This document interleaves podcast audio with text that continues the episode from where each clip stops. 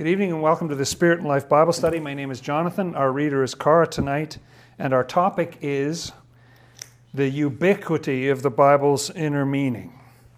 Now, I'll need to explain the word ubiquity. Last time we talked about the universality of the Bible's inner meaning. Ubiquity comes from a Latin root ubique, meaning everywhere. It's the everywhereness. The inner meaning is everywhere within Scripture. That's what I'll be arguing tonight. So I'd like to invite you to join me for that journey, and let's open with a prayer, shall we, friends?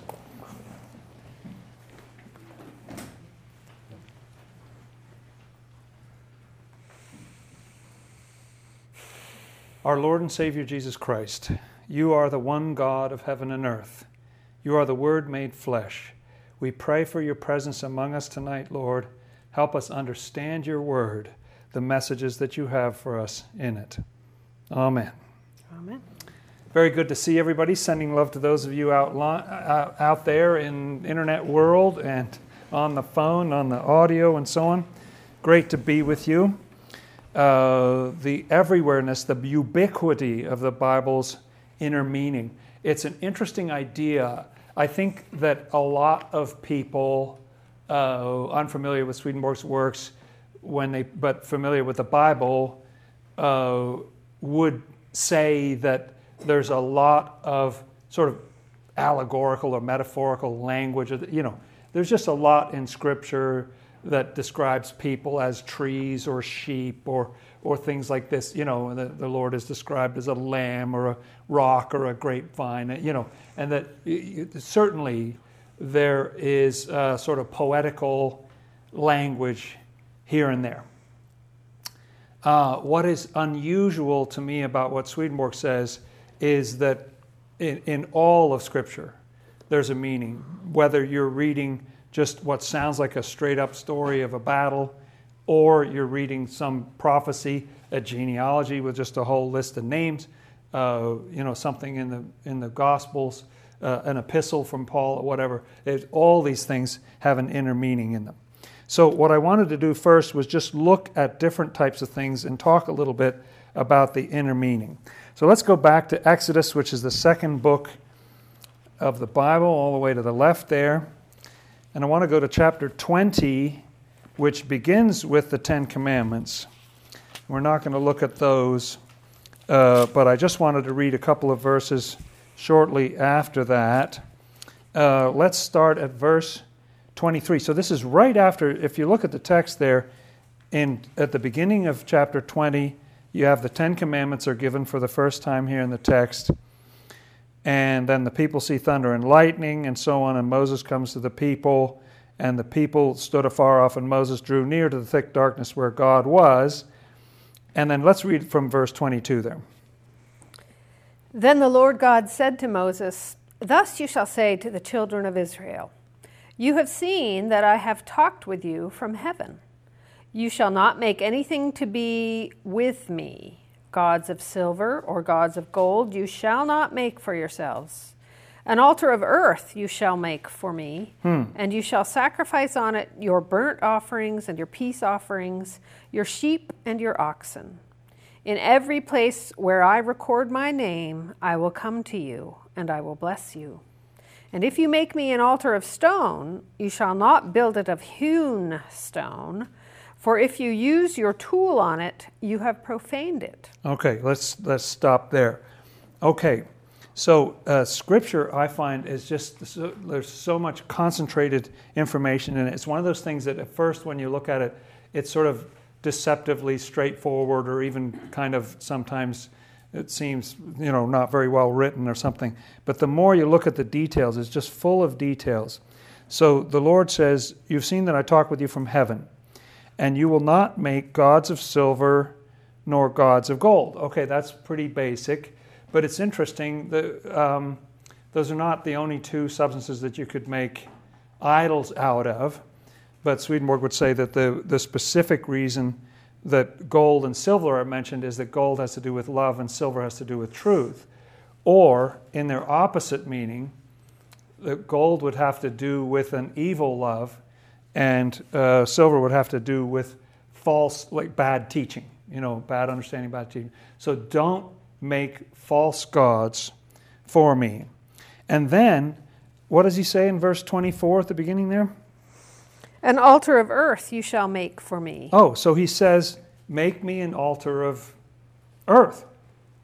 Interesting. Now, what does he say at the beginning of verse 25? And if you make me an altar of stone. Oh. So he said, Make me an altar of earth. If you make me an altar of stone, here's what you shouldn't do.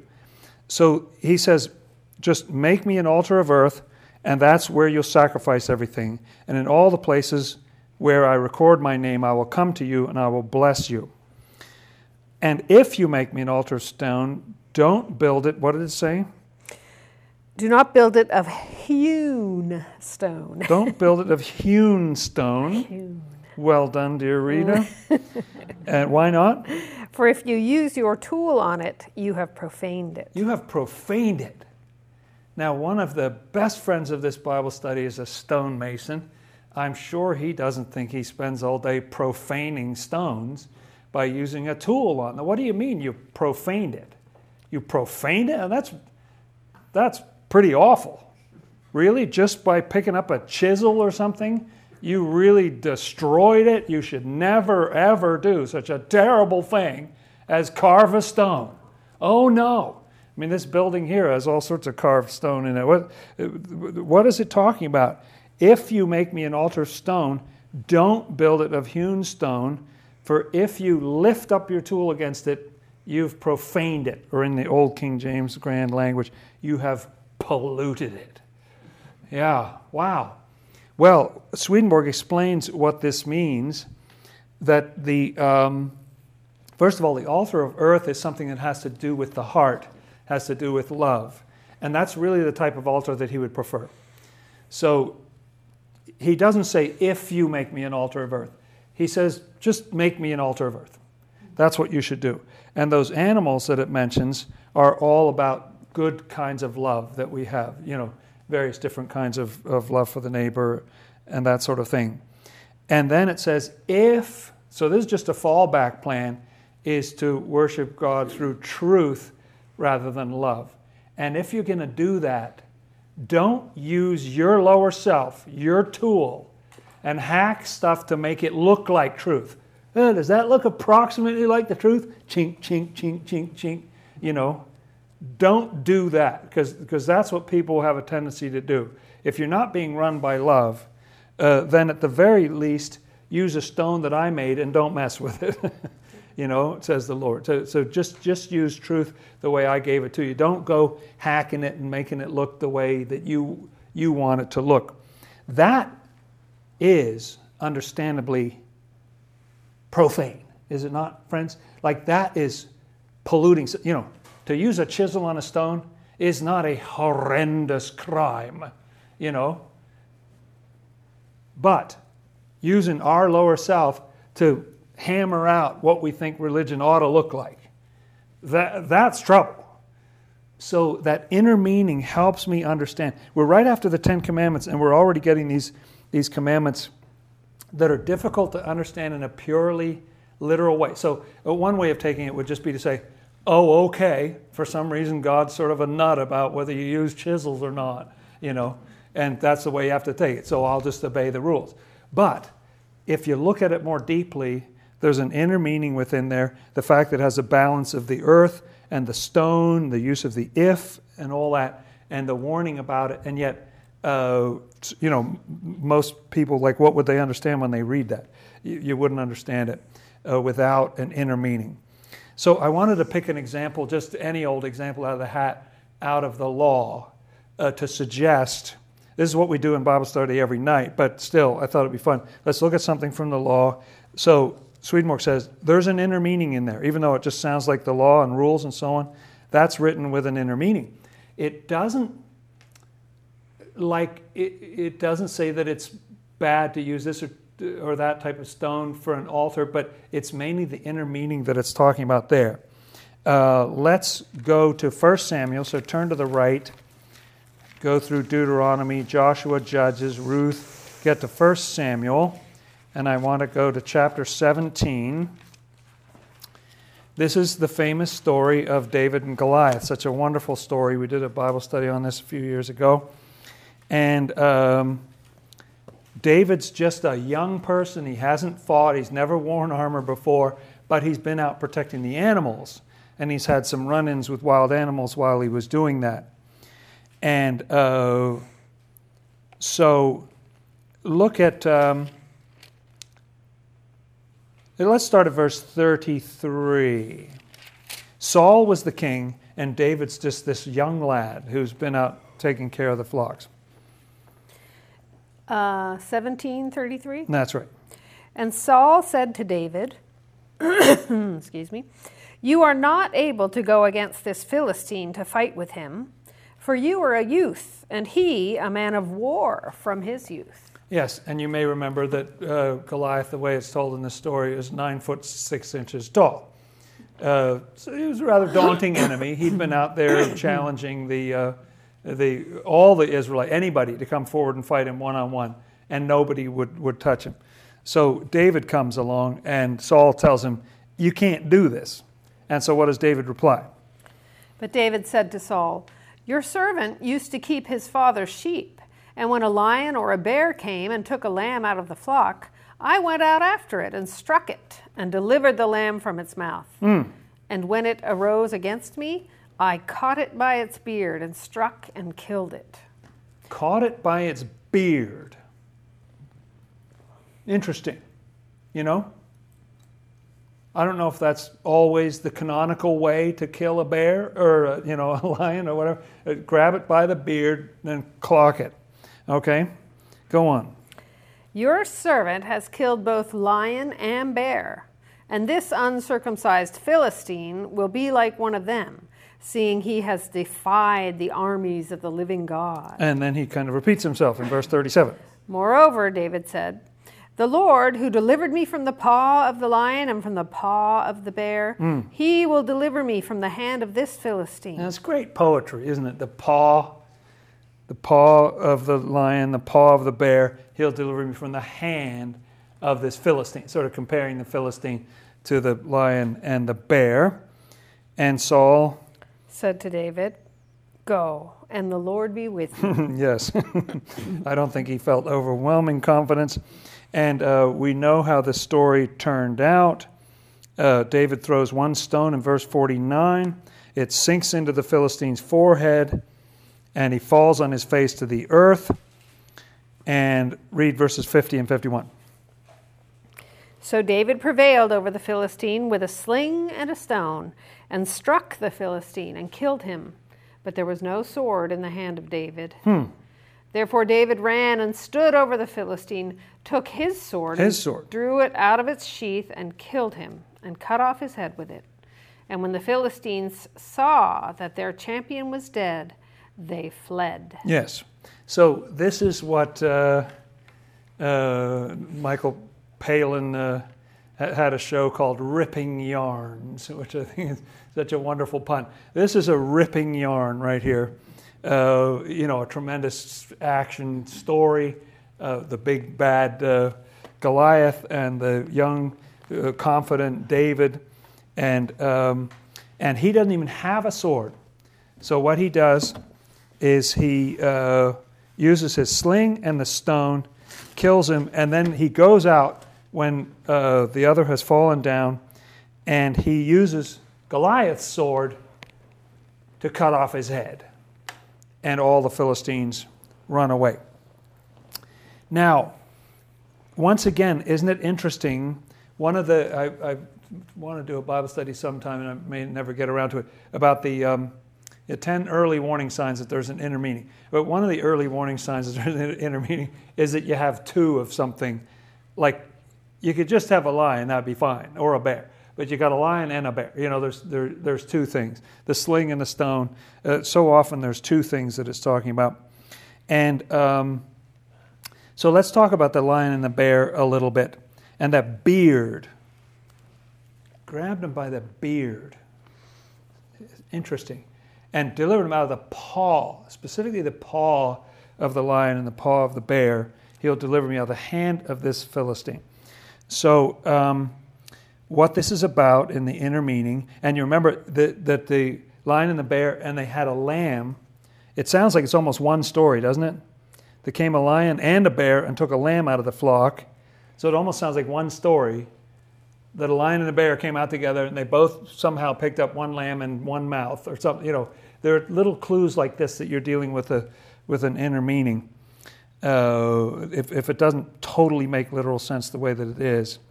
And so he went out, out after him, struck him, and delivered the lamb from his mouth, and he caught him by his beard and killed him.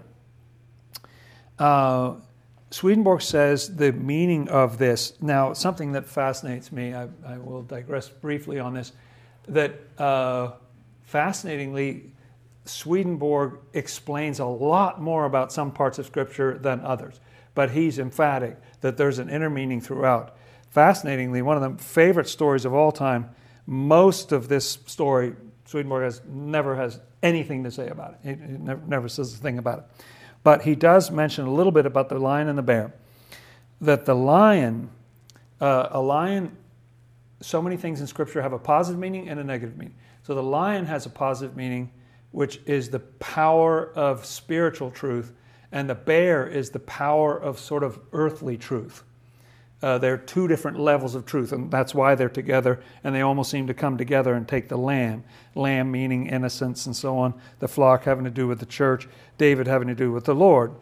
And uh, that the Lord delivered him from the paw of the lion when they're the other way up, when they have a negative meaning, then the lion means uh, the power of a spiritual falsity that wants to destroy the truth and then the power of some earthly falsity that wants to destroy the truth. That's what the lion and the bear are.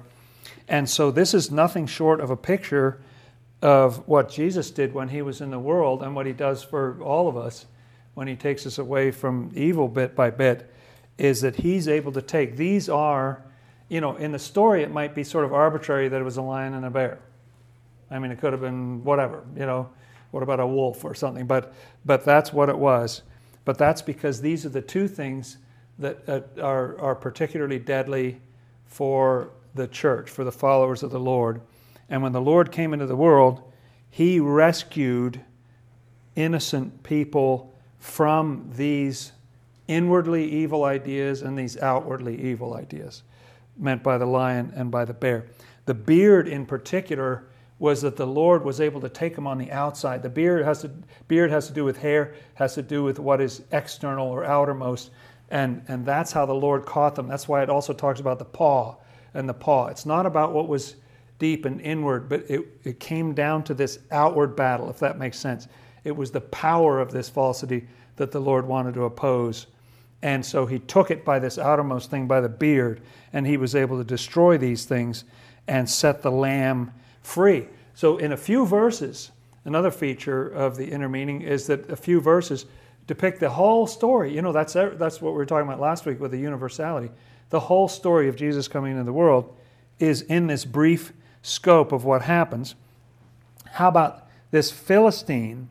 The Philistines, interestingly, Swedenborg says, mean people who know the truth but are not living by it people who know the truth, but they're not living by it. And so, so Goliath is this huge sort of he's got he's armed with all this information.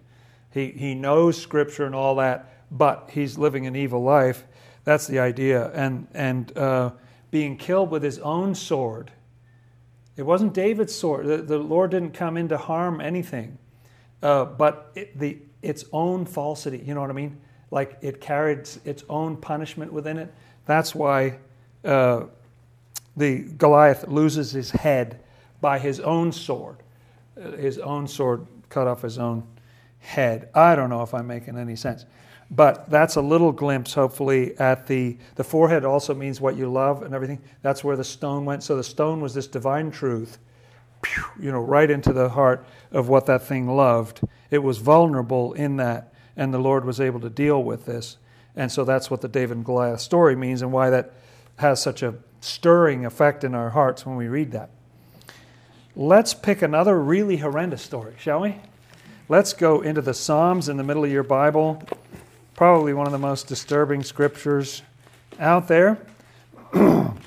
Psalm 137, verses 8 and 9.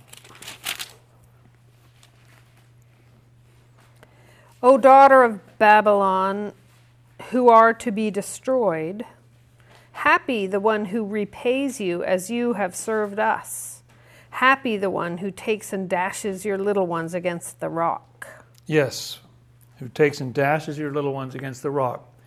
Almost sounds like a kind of church sanctioned infanticide or something. You know, it, it sounds horrific. It doesn't spell out, doesn't say children, but like it's pretty clear that that's what it means. And happy will that person be who, who does this. The horrendous passage. This is the type of stuff that makes people hate the Bible, you know, that it would say anything like that. And the Bible's full of violence and animals that get slaughtered and all kinds of things in the literal meaning. so, what could the inner meaning of something like that possibly be? Babylon, as I said a few weeks ago, is that desire, as Swedenborg explains it, it's the desire to use the tools of religion in order to dominate over people and control them. And so, uh, this is again about the Lord freeing people from that yoke and the little ones that'll be dashed against the rock, the little ones are these, like, hard to put this into words, but what happens uh, when the church is relatively weak is that you'll get these false ideas come up and they get full grown and they have a thousand kids and they, you know, like it just, but what you want to do is nip it in the bud. That's what this is talking about. If you get so sharp with the truth that you can nip it in the bud, the, and the rock means the truth against what is false. And so as soon as this false idea comes up, you dash it. The, the head, again, being, meaning the purpose of it, it's the whole point of it that that's coming from someplace evil. And so as the church gets wiser, it will have a, the blessed ability to recognize something uh, that is false and that's coming from something evil and deal with it quickly. Just say, no, that's, that's from hell, and cast it down. You know? It's not talking about physical violence. As Swedenborg says when he's explaining this passage, to literally do that would be, quote unquote, an enormous crime. You know? And so uh, we need to understand that there are things in the literal sense of Scripture, some, some of them are horrendous it's amazing to me that, that people are so attached to this idea of reading literally because there's some pretty awful stuff in there. But when you look at what it means inwardly, again, it's about the Lord releasing people, about sending what is false down to hell, about being able to tell the difference between these things. And this really is a happy picture of being able, you know, don't you feel good in yourself? Like sometimes you get plagued by these enemies of your, of your spirit you know, bad habits or whatever it is, and you don't know, you get blindsided. Oh, I didn't see that coming. Oh, I fell right in that trap again. How great is it when you can see it when it's still small?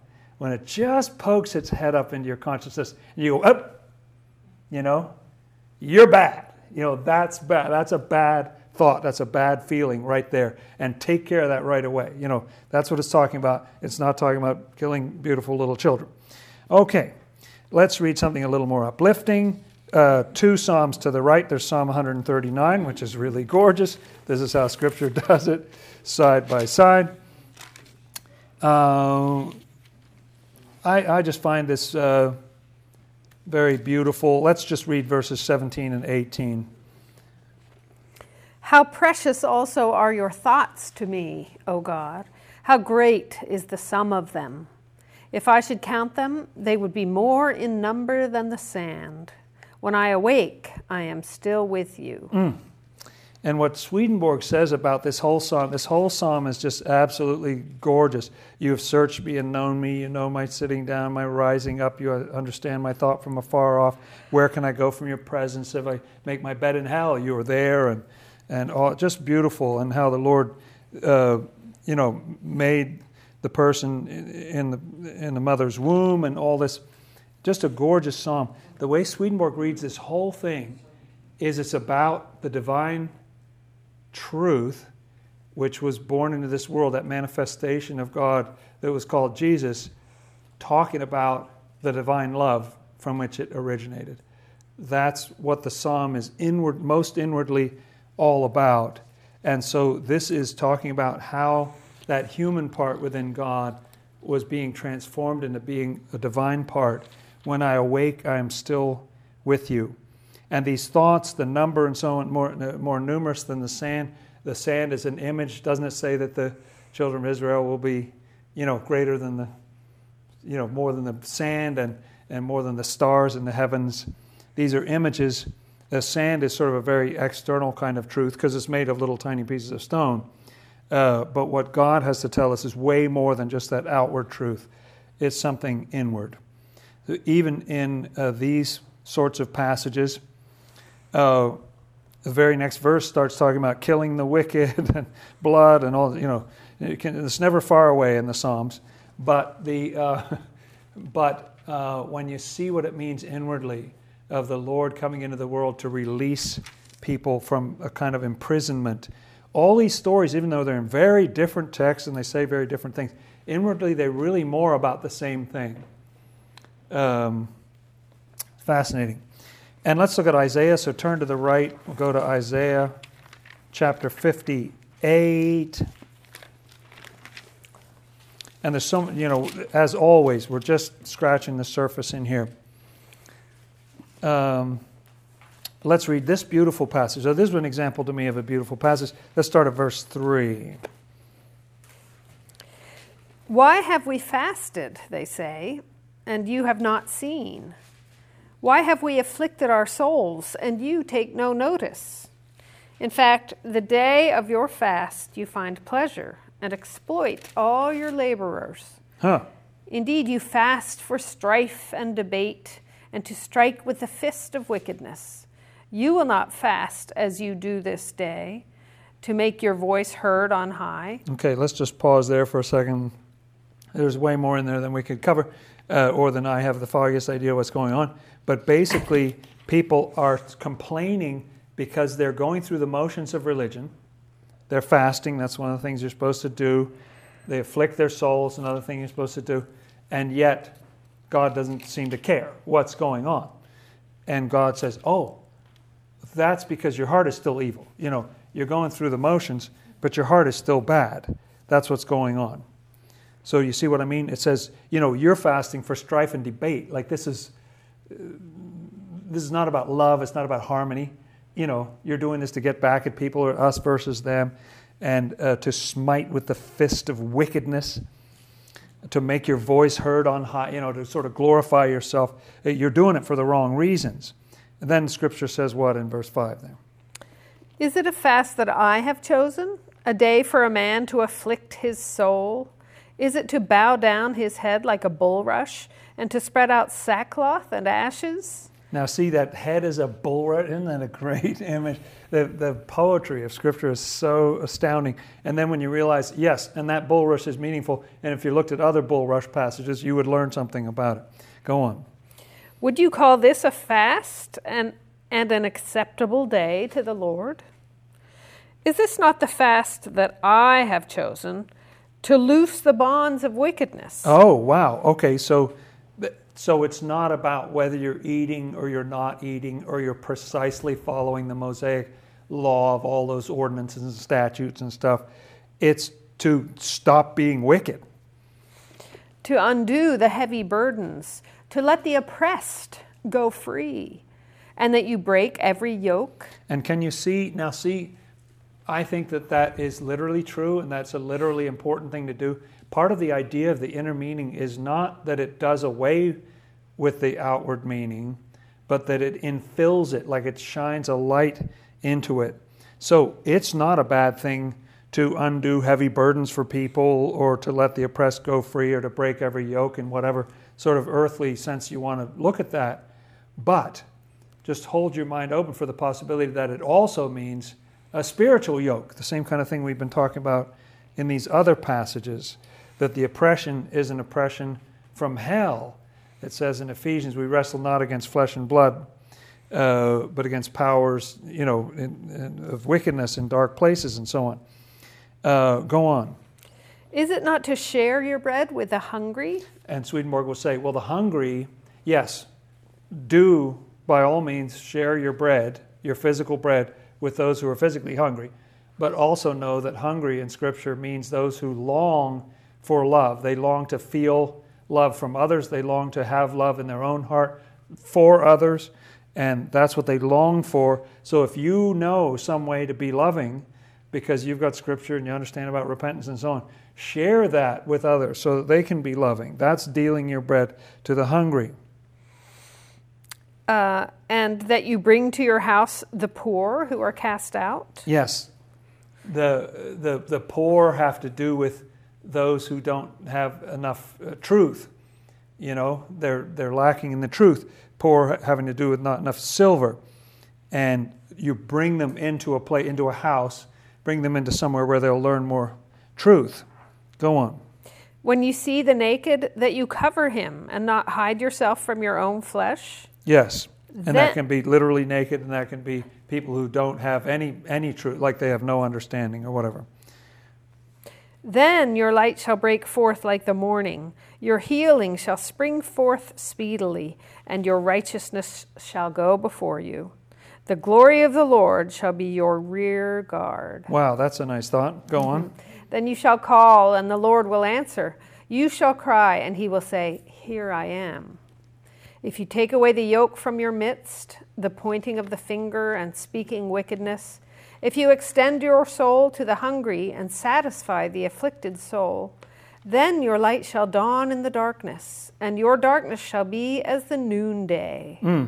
Obviously, not talking about physical darkness, not like the calendar is going to get rearranged for you or something, but it's very much talking about the spiritual state you'll be in. The Lord will guide you continually. That to me is the $24 million prize. Like being guided by the Lord, that's the good one. Go on. and satisfy your soul in drought, mm. and strengthen your bones. Yes, in the Old King James, make fat your bones. You shall be like a watered garden, and like a spring of water whose waters do not fail. Yes, that's very much like the Garden of Eden, the idea that there's all this truth, there's fruit bearing, and so on. Go on. Those from among you shall build the old waste places. You shall raise up the foundations of many generations, and you shall be called the repairer of the breach, the restorer of streets to dwell in. Yes, and Swedenborg says this has to do when you when it's always talking about the things of old and that sort of thing. It's often talking about the ancient church, a time from long ago, uh, that people who come into this condition will actually be building a bridge backward to the ancient as well as forward, but be bringing things back, raising up these old uh, foundations of many generations, the repair of the breach. Hasn't there been a massive breach in the spiritual life of the human race? And don't we need to tie back to something more innocent, something better, uh, something wiser, and uh, the restorer of streets to dwell in? Uh, so these beautiful passages have an inner meaning. The really difficult passages have an inner meaning. The law has an inner meaning. The stories, the ripping yarns, everything in Scripture has an inner meaning. Okay, now, uh, okay, now, those of you who really know your Swedenborg well will say, wait a minute. Didn't Swedenborg explicitly say that there are some books? You're talking about the ubiquity of the inner meaning. Didn't Swedenborg explicitly say there are some books in the Bible that have no inner meaning? Didn't he say that? Mm-hmm. Well, the truth is, yes, he did say that. At the end of his work, Secrets of Heaven or Arcana Caelestia, number 10325, he says some books are books of what he calls the Word, and others are not. And he rhymes them off. Pray for me, friends. Genesis, Exodus, Leviticus, Numbers, Deuteronomy, Joshua, Judges, 1st and 2nd Samuel, 1st and 2nd Kings, Psalms, Isaiah, Jeremiah, Ezekiel, Lamentations, Ezekiel, Daniel, Hosea, Joel, Amos, Obadiah, Jonah, Micah, Nahum, Habakkuk, Zephaniah, Haggai, Zechariah, Malachi, the four Gospels, and Revelation. Those books have an inner meaning. Then, two years later, Swedenborg first makes that statement in 1756. Two years later, in 1758, in a work called New Jerusalem, or New Jerusalem is Heavenly Doctrine, number 266, he repeats this statement again. And at the end of that list, he says, The rest have no inner meaning. I want to give you a list here for those of you who are getting the visuals. Here are the books that are not included in the Old Testament. It's Ruth, 1st and 2nd Chronicles, Ezra, Nehemiah, Esther, Job, Proverbs, Ecclesiastes, and Song of Solomon. Ten books in the Old Testament, and in the New Testament, the Acts and the epistles. There are, you know, numerous epistles there. Pauline epistles, the Catholic epistles, uh, all. Uh, so the Acts and epistles. So this is verse for verse. Twenty-two percent of the Old Testament, he says, doesn't qualify. So seventy-eight percent does. But in the New Testament, it rises to forty-seven percent is, you know, that's a lot. How can I say there's a ubiquity of the inner meaning when Swedenborg says these have no inner meaning? And when Swedenborg copies that statement again from New Jerusalem, to, so he's even a little more emphatic. He says the rest have no inner meaning. And then the third time he says it in White Horse 16, he says again, gives the same list, and then he says the rest have no inner meaning, and then he says this. So Job is not on the list, right? Then he says, The book of Job is an ancient book in which there is indeed an inner meaning. Now, this is the next sentence after he says, There is no inner meaning. Then he says, In the book of Job, there is an inner meaning. There is indeed an inner meaning, but not in serie. I N and then a Latin word S E R I E, not in serie. Two words. So there's an inner meaning, but not in serie. So what, what does in serie mean? Been a lot of debate about this. So, and he gives two references when he says this. He says the book of Job has an inner meaning. It doesn't. So you got to love Swedenborg a, a, friend of mine likes to say, when you're reading Swedenborg, you got to ride loose in the saddle, you know? because often he will say, like in Heaven and Hell, there's that wonderful place where he says, there is no such thing as spirit's memory leaking into human memories. Next sentence. When this does happen, it causes the phenomenon called deja vu. You know, it's, you know, so a little bit of salt just use a little salt, you know.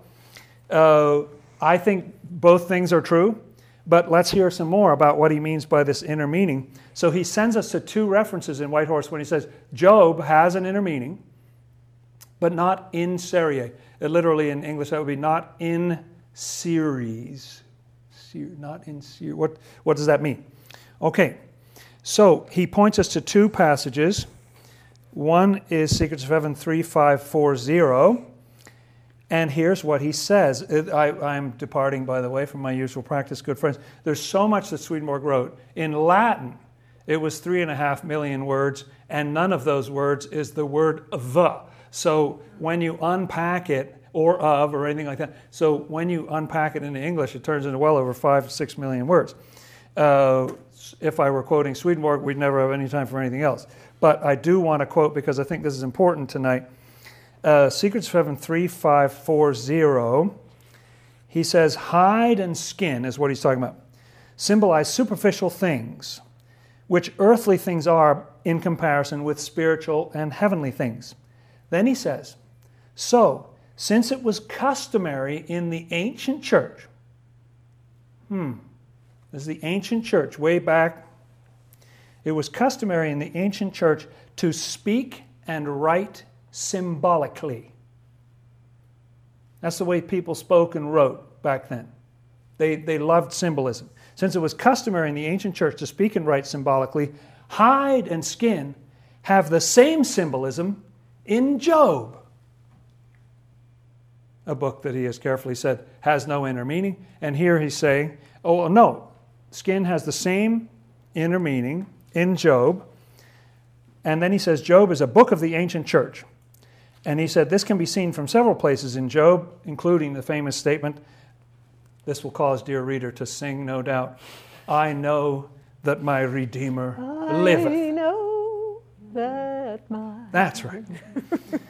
I know my Redeemer lives, and in the end will rise above the dust, and afterward all this will be wrapped in my skin, and from my flesh I will see God. Mm. Mm. Swedenborg explains the inner meaning of this book that has no inner meaning. He says, being wrapped in skin stands for being wrapped in the earthly element we take with us after death, as described above. And seeing God from one's flesh means seeing Him from a sense of one's own autonomy brought to life. For this symbolism of flesh, see earlier, as I said, he goes on. Job's representational, symbolic manner of writing, which to me means there's deeper layers to Job. He says, uh, Job's representational, symbolic manner of writing shows it to be a book of the ancient church, but it is not among the books called the law and the prophets because, drum roll, it does not have an inner meaning dealing exclusively with the Lord and his kingdom. Oh, you mean it does have an inner meaning, as we heard him say, but not one that deals exclusively with the Lord and his kingdom. So, okay, file that away in your mind. And he says this is the only criterion for a true book of the word. So, okay, Job has an inner meaning, but when Swedenborg says it doesn't have an inner meaning, he means it doesn't have an inner meaning that deals exclusively with the Lord and his kingdom. And the plot thickens further, good friends. Listen to this. In Secrets of Heaven 3942, he Swedenborg talks about this Song of Solomon, the last of these books down there. Don't know if you've ever bothered to get your head into that book, but it's quite erotic and steamy. It's an exciting book. And Swedenborg says of it, he quotes from the Song of Solomon. And then he says, as regards the book in which these verses appear, called the Song of Solomon, it does not belong among the books called Moses and the prophets because it does not have an inner meaning. But it is written in the ancient style and is full of things with spiritual meanings. Full! Wait a minute. It doesn't have an inner meaning, but it's full of spiritual meanings. Hmm. See, my little ubiquity argument starting to look a little better now, isn't it? I said that there's a ubiquitous inner meaning in there and Swedenborg's helping me out right here. Because he said, even though he said it doesn't have an inner meaning, but it's written in the ancient style and is full of things with spiritual meanings that were gathered together from the books of the ancient church and also from many things in the ancient church that referred to heavenly and spiritual love and especially marriage love. The fact that it is a book of this nature is also evident from the consideration that, unlike the books known as Moses and the prophets, the sense of the letter in it presents many things which are quite improper. But because the kind of things that have heavenly love and marriage love as their real meaning are massed together there, this book is therefore seen to have a mystical meaning. And everybody thinks it's about God and the church, or so, you know, like everybody reads it that way. You know, it's not, it's not just a love story or something. So, isn't that interesting? How can you have an inner meaning? The plot thickens. Swedenborg always does that plot thickens. So no inner meaning. And, and before he said an inner meaning dealing exclusively. Oh, well, is that what he's talking about? An inner meaning dealing exclusively with the Lord and his kingdom. And finally, there's, uh, there's one more passage I want to read you. Uh, that was 3942. Exactly 6,000 numbers later is 9942. And this is also on the same kind of topic. And uh, he says, uh, all the things that are contained in the first chapters of Genesis are made up history. You know, creation story, all, all that stuff early on, that's made up history. In the internal sense or the inner meaning of these things, there are divine secrets about the new creation, about the regeneration of people of the heavenly church That mode of writing, that mode of writing, having everything have an inner meaning, was the mode of writing amongst the most ancient times, not only among those who were part of the church, but also among people who were outside the church. For example, Arabs, Syrians, and Greeks, as is clear from the books written at those times, both the sacred ones and the secular. What is he saying? He's saying that ancient, ancient literature, I would say the Iliad, the Odyssey, the ancient myths, Hesiod's works and days, Ovid's Metamorphoses, you know, all sorts of literature from that time was written in this symbolic, representational, correspondential way. All of it. The, the secular stuff was written that way. It's all written that way. So, then he says, in imitation of that literature, the Song of Songs was written by Solomon similarly, which book is not a sacred book since it does not contain heavenly and divine things inwardly in a series, in serie. Heavenly and divine things in a series. What's he talking about? As sacred books do. And then he says the book of Job is another book of the ancient church. Thank you for sharing. So, uh, okay, here's a little graphic of what I think is going on there. Here's another heresy. Is it the other way? It's the other way. My heresy's over here. Okay. In serie. From what we just read, a lot of people have interpreted in serie to mean in a chain horizontally, like one verse connects with the next verse, and one book or one chapter connects with the next chapter, and so you have an unbroken chain. And so people have referred to this by this somewhat uh, made up phrase. Swedenborg doesn't use the phrase continuous internal sense, but people have coined that in the church to try to understand what's going on. So maybe the epistles, you know, maybe the chronicles or whatever don't have a, a continuous internal, you know, maybe it's broken up. Like this part has an inner meaning, that part doesn't. This part has an inner meaning, that part doesn't. But that doesn't fit with that word full. Didn't I hear Swedenborg say full? full of spiritual meanings. Full of spiritual meanings. That's what he said about Job. That's what he said about the Song of Solomon. Full of them. And yet, he still calls that not having an inner meaning. Well, I think his bar on the inner meaning was pretty high. I think what he was looking for was something, I don't know if you can see this, and those of you getting the audio, I'll try to describe it. There's a circle at the bottom that's in green that's called literal. So that's like the literal meaning. That's what you encounter on the outside of Scripture. Then there's a layer within that Swedenborg describes that I've done in light blue here that I, he calls sometimes uh, the internal historical. And what he means by that is it's all about the religious and spiritual history of the human race over time. That's when he talks about the most ancient church and the ancient church and what happened in Christianity. You know, you know that that's inwardly a bunch of what we read tonight, I was interpreting that way in terms of that that's the sweep of the religious internal history. It's not talking about the external, did so and so kill so and so, and who was the king at that point or whatever. It's about what was going on inwardly. Were people loving God? Were they loving their neighbor? Or were they loving themselves? Were they in a sort of spiritual idolatry and so on? The th- there's a third circle, which I've done in dark blue spiritual, spiritual meaning, which Swedenborg says has to do with our rebirth, our regeneration. Uh, then he talks about, in that one passage there, didn't he? He said, the heavenly and divine things. It doesn't have heavenly and divine things inwardly in serie.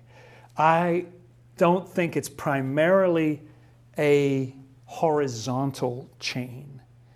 I think he's talking about a vertical chain that goes all the way up to the divine. So the celestial meaning has to do with the Lord coming into the world, and this is a level of truth beyond anybody's comprehension.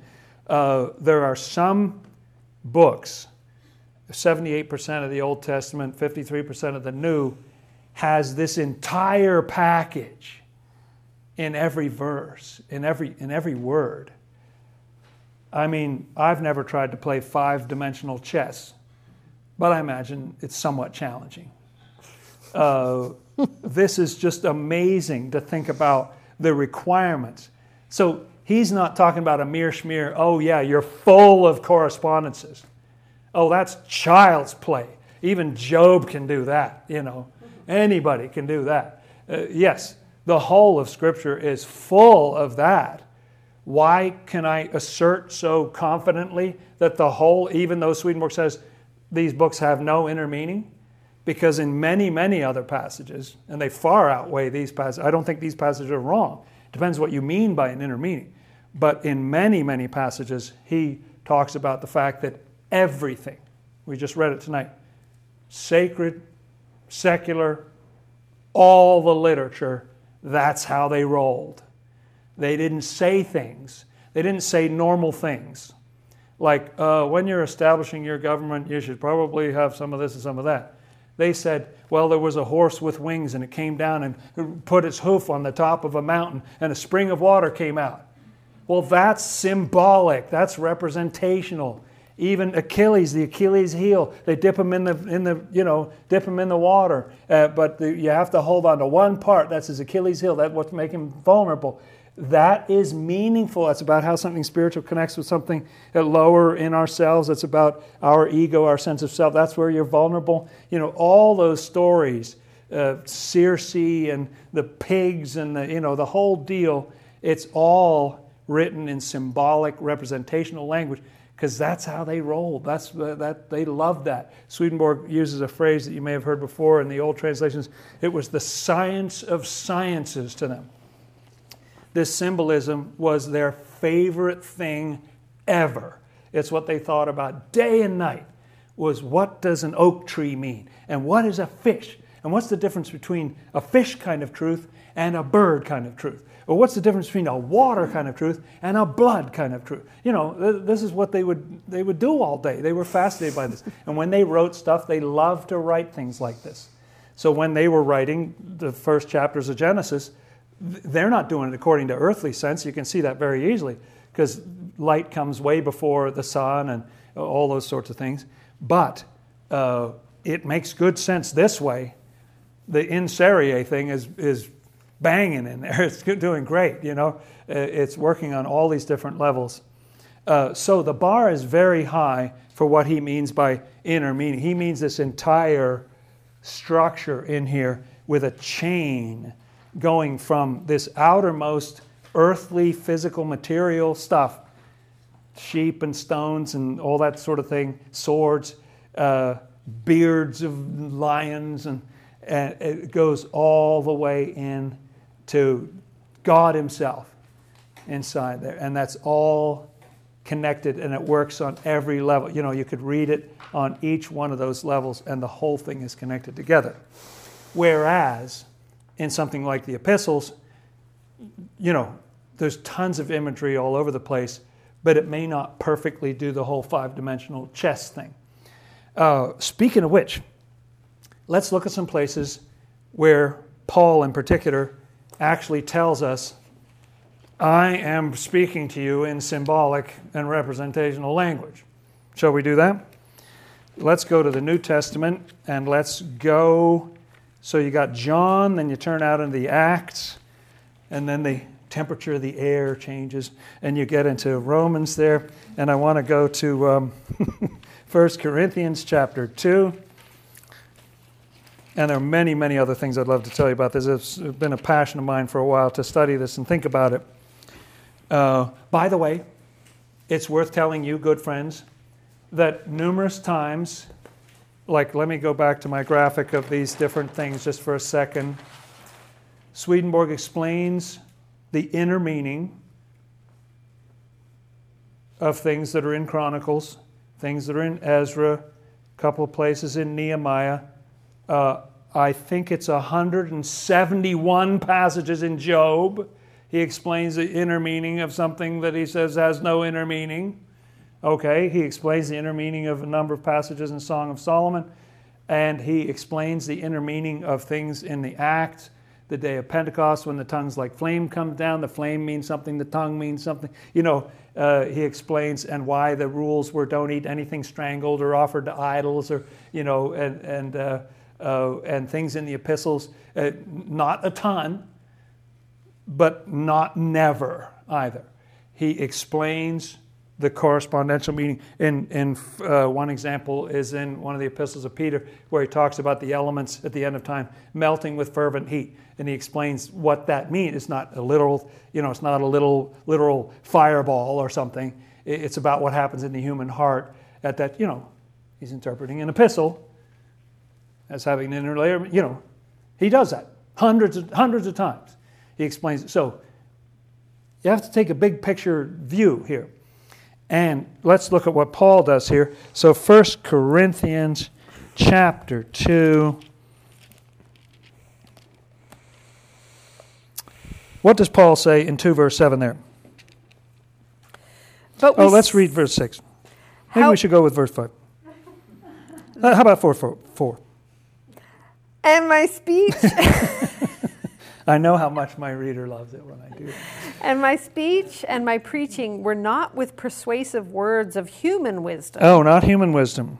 but in demonstration of the Spirit and of power, that your faith should not be in the wisdom of men, but in the power of God. Hmm. However, we speak wisdom among those who are mature, yet not the wisdom of this age, hmm. Nor of the rulers of this age who are coming to nothing. But But we speak the wisdom uh, we speak the wisdom of God in a mystery, the hidden wisdom which God ordained before the ages for our glory. Yes, we speak the wisdom of God in a mystery. Is this a person who's saying, My writings are flat as a pancake, nothing to see here, move along, people? He says, We speak the wisdom of God in a mystery, the hidden wisdom. That's what he said, right? Okay, that's just one passage. Let's look at some more. How about 1 Corinthians 15, where he's talking about life after death? Great, awesome passage. Look at verse 51 in there. Behold, I tell you a mystery. We shall not all sleep, but we shall all be changed. In a moment, in the twinkling of an eye, at the last trumpet. She's going to sing again. I'll resist. For the trumpet will sound, and the dead will be raised raised, incorruptible, and we shall be, be changed. changed. That's right. I tell you a mystery. Now, is this someone saying, I am telling you a very boring, prosaic thing right now about the twinkling of an eye and a trumpet and all this? You know, come on. I mean, you know? He spe- and there are tons of examples. It just, you know, read the epistles. They're full of examples about putting on the shield and the helmet and the sword and the things on your feet and all. You know, and they're all metaphorical things it's talking about. It's not talking about a physical shield, and you know, they're they're full of things like that because that's, the way how they roll. everybody rolled back then. That's the way you did it. That's the that's what writing was. You know. Uh, have a look at Ephesians chapter five. So turn to the right, and you will go through Galatians and get to Ephesians. Ephesians chapter five. Oh, this is a fun one. Let's read this at a little bit of length. We're running late here, but let's go ahead. Which Let's start at verse 22, shall we? Wives, submit to your own husbands as to the Lord. Now, you could be forgiven for thinking that this was about marriage or about couples. Couldn't you? I mean, you can understand why someone might take it that way. Go on. For the husband is head of the wife, as also Christ is head of the church, That statement's upset many. Yes, go on. and he is the Savior of the body. Hmm. Therefore, just as the church is subject to Christ, so let the wives be to their own husbands in everything. Husbands, love your wives, just as Christ also loved the church and gave himself for her, that he might sanctify and cleanse her with the washing of water by the word. Is there anything strike you as metaphorical in here? Talking about the, the Lord washing the church and sanctifying it. You know, okay, go on. that he might present her to himself a glorious church, not having spot or wrinkle or any such thing, but that she should be holy and without blemish. Yeah. Solid, So- solid symbolic language. Go on. So, husbands ought to love their own wives and their own bodies. He who loves his wife loves himself. Go on. For no one ever hated his own flesh, but nourishes and cherishes it, just as the Lord does the church. For we are members of his body, of his flesh, and of his bones. Really? When his flesh and his his flesh and bones disappeared from the tomb. You know, what, what, what is he talking about? Go on. For this reason, a man shall leave his father and mother and be joined to his wife, and the two shall become one flesh. Okay, so what do you do when Paul quotes Genesis? Genesis makes the list, Paul doesn't, but he's quoting it. Does that have an inner meaning or does it not? Go on. And here we go. Drum roll, please. This is a great mystery, but I speak concerning Christ and the church. Yeah. Thank you, Paul. This is a great mystery. Don't mistake me. I'm talking about Christ and the church. That's what I'm talking about. By the way, this is quite a major theme in Swedenborg's work on marriage. You know, he, he picks this right up. That's, that's where marriage comes from. It's, it's right out of this chapter right here. And so he even uses the M word. This is a great mystery. You know, I'm speaking about Christ and the church. You could be mistaken for thinking it was about the male female thing that's so popular, but uh, no, he's, he's talking about something else. Okay, and let's look at 1 Thessalonians. So turn to the right, go through Philippians and Colossians. You'll find 1 Thessalonians.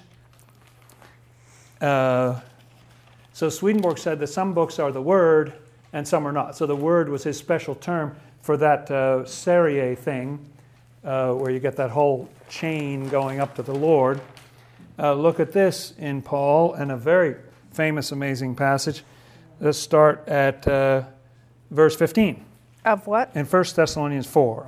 First Thessalonians 4. Sorry. That's no problem. I didn't tell you anything about it. For this we say to you by the word of the Lord. Oh, really? This we say to you by the word of the Lord, says Paul. That, By the word, so what, you know, okay, good. that we who are alive and remain until the coming of the Lord will by no means precede those who are asleep. Does that mean literally sleeping and snoring? Of course not. Go on. For the Lord himself will descend from heaven with a shout, Do you think it'll literally be with a shout? with the voice of an archangel, You think it'll literally be with a voice? and with the trumpet of God. There's another trumpet. The other trumpet said mystery. This one says the word of God. I'm saying to you by the word of God. Okay, there's another trumpet. and the dead in Christ will rise first. Then we who are alive and remain shall be caught up together with them in the clouds to meet the Lord in the air, and thus we shall always be with the Lord. Therefore, comfort one another with these words. Comfort one another with these terrifying words. Yes. The, um, uh, when you read them in an inner way, they are comforting. When you understand what the air is, what the clouds are, the Lord, many passages in the four Gospels, you know, and the book of Revelation talk about the Lord coming in the clouds. And he says, We say to you by the word of the Lord. Isn't that great? This is, what, this is Paul's own testimony. And um so, so because everything, uh, when was this stuff written? It wasn't written last year. You know, when was Ruth and Chronicles and all that stuff written? You know, it was written back in the day. And the style of writing back in the day was that everything was symbolic and representational. That's how Swedenborg can say that the Song of Solomon is full of spiritual meanings. Full of spiritual meanings. Says the same thing of Job, explains 171 passages from Job. It tells you what the inner meaning is of those passages, and says that the inner meaning is the same as it is in the other, you know, more sort of quote unquote canonical or word like books that he's talking about. Um, so, uh, I think what he means by the word and what he means by in serie is that there are some, all the books of the Bible, this is how I would summarize it, all the books of the Bible have an inner meaning. There's always an inner meaning right there. And some of the early warning signs are that things are not literal, you know, it's metaphorical or it couldn't be literally true or, or you know, like it's hard to understand or would it really be saying that if it was being literal? You know, the whole thing from beginning to end. I mean, First and Second Chronicles are not on his list, and they copy a lot of stuff right out of First and Second Samuel, which is, you know, uh, you know. So I think there's there's an inner meaning that goes through the whole thing. Then some of those books that Swedenborg lists have this spectacular, glorious form of heaven, full deal, the five layered full deal that he calls an inner meaning in some of those passages. You know, when he says they don't have an inner meaning, he means they don't have that whole thing going full bore in every single statement, you know. And, and, and, that I would believe. Some of the things in the epistles are just Paul saying, I'm going to come visit you next year or greet so and so with a kiss. And, uh, you, you, know, they're letters and, and stuff like that. So I can believe that, that not 100% of it is all artfully tied back. Swedenborg says that it's actually hard to understand things that are written in correspondences. And when you're launching a new phase of religion, you need to speak a little more clearly. And that's what the epistles were doing. That's what Swedenborg was doing. They're trying to express it a little more clearly so people could understand it. So, in closing, good friends, within the beautiful sayings, within the hard sayings, within the Beatitudes and the begats, throughout the Bible, there is an inner layer of meaning. And this meaning can really help us understand the true message of Scripture. Thank you for your kind attention. Let's close with a prayer.